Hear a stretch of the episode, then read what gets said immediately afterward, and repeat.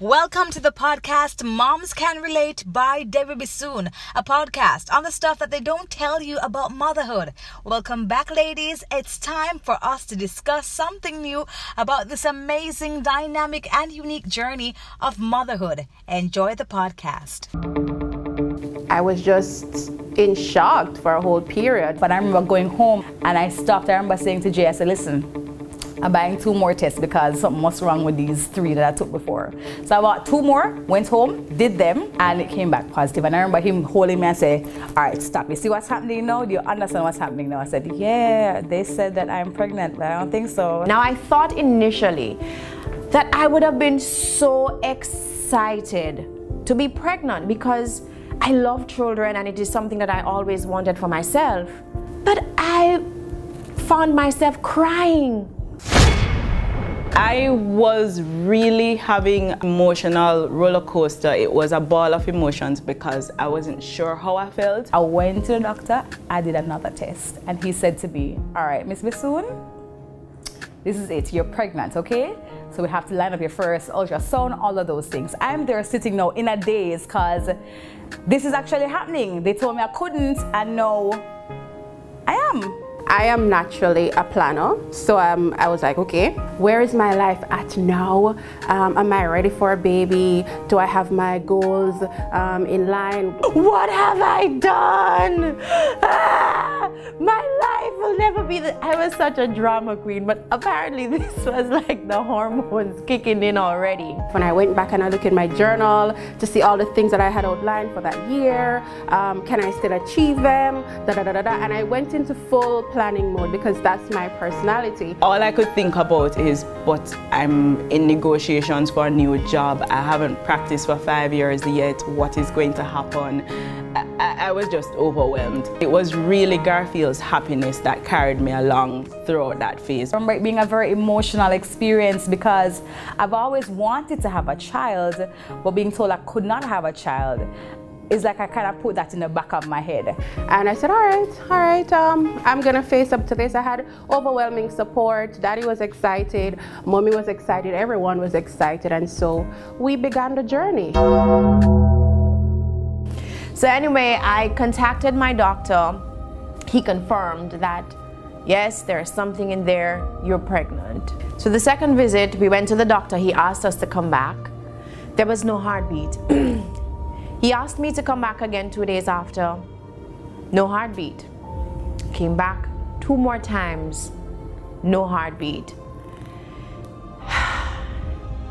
My heart sank because while I was not excited about being pregnant, I just could not come to grips with the fact that, okay, here I thought something was growing inside of me, and the doctor is telling me that it's dead basically. I then started to cry because I was just this emotional wreck and I'm not usually a very emotional person. And he said, you know, the best thing to do is to scrape whatever remains that I have inside of me because I could get sick. He gave me a pill um, so that the process could begin. Um, I decided I wasn't going to take the pill because I'm very stubborn like that. And the room was prepared. I looked in there and I was frightened because, you know, he had all these. It looked like a knife to me. Like, what the hell is he going to do, you know? I was so nervous. I asked him to use the bathroom. He said, okay, go ahead. We need to hurry up and do this. Um, came back. He said, okay, I just need to make sure you know, that it is still there, I don't even know what he said. But long and short is that when I went back on that ultrasound table, we heard the loudest heartbeat ever. If I'm to be totally honest, I always had in, the, in my head that anything could happen at any time at all. And so that's the reason why I tried not to become overprotective, but I tried to enjoy the journey. So I was still doing all the jobs, the hosting jobs. Still, I was still wearing heels. I was still planning events. I was still on my foot a lot. Um, and the only thing that really happened to me was that I could not eat the thing that I enjoy the most, which was KFC. And Saya still hold up to this day for it, honest to God because I remember passing KFC and I could not it. I remember passing KFC and I was throwing up. This is after Tina Matalon and I had a really, really good talk one time and she sent me this whole heap of vouchers for KFC and I enjoyed myself thoroughly. This is after winning awards for eating KFC while on Preston Hall at UWI. And no, I can't eat KFC.